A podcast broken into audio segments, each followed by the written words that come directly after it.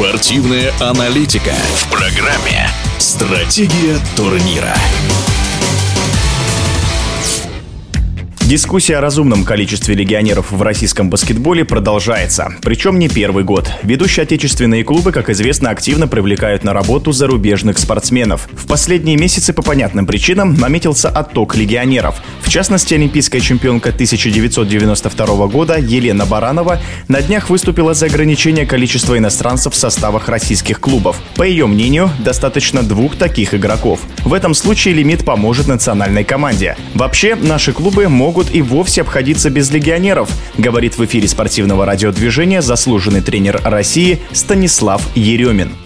Действительно, несмотря на то, что в лучших наших клубах играли игроки иностранцы топового уровня, такие как, например, Хизони и Браун в Униксе, как Милутинов в ЦСКА, как Мики и Пойтры в Зените, достаточно много игроков в российском баскетболе, скромно сказать, посредственного уровня. Не думаю, что они лучше наших российских игроков. Я думаю, причин несколько. На мой взгляд, первая причина, что мы потеряли тот момент, когда спорт стал бизнесом, а бизнес бизнес – это определенная война.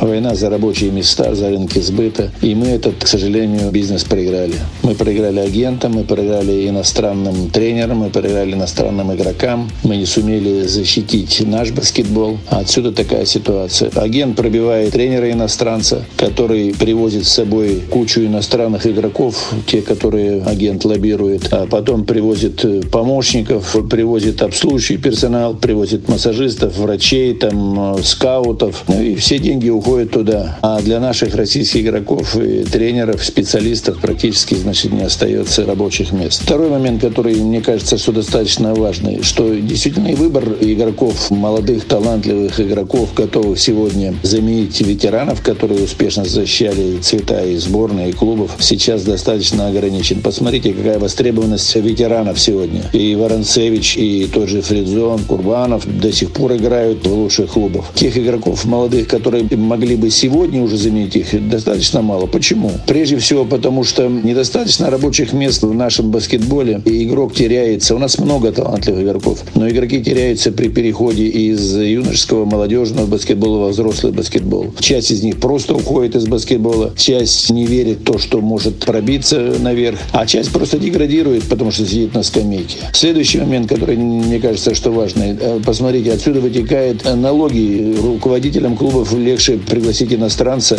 потому что налоги за него платить гораздо меньше, чем за российского игрока. Можно добавить к этому, что в своем отечестве пророка нет. Часто многие руководители клубов, те, кто платят деньги, они хотят сиюминутный быстрый результат. Поэтому идут на определенные риски. Лучше пригласить какого-то иностранца, которого разрекламируют агенты, чем рисковать по нашим игрокам молодым, которые, может быть, сыграют.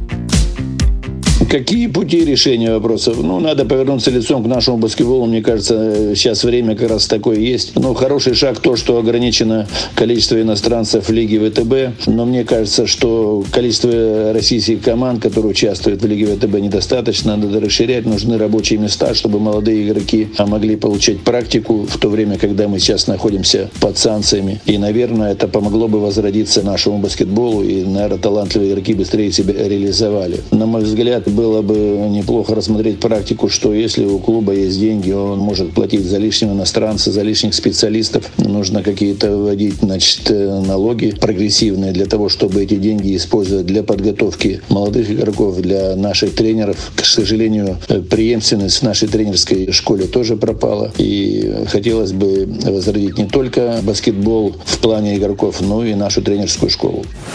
В эфире спортивного радиодвижения был заслуженный тренер России Станислав Еремин.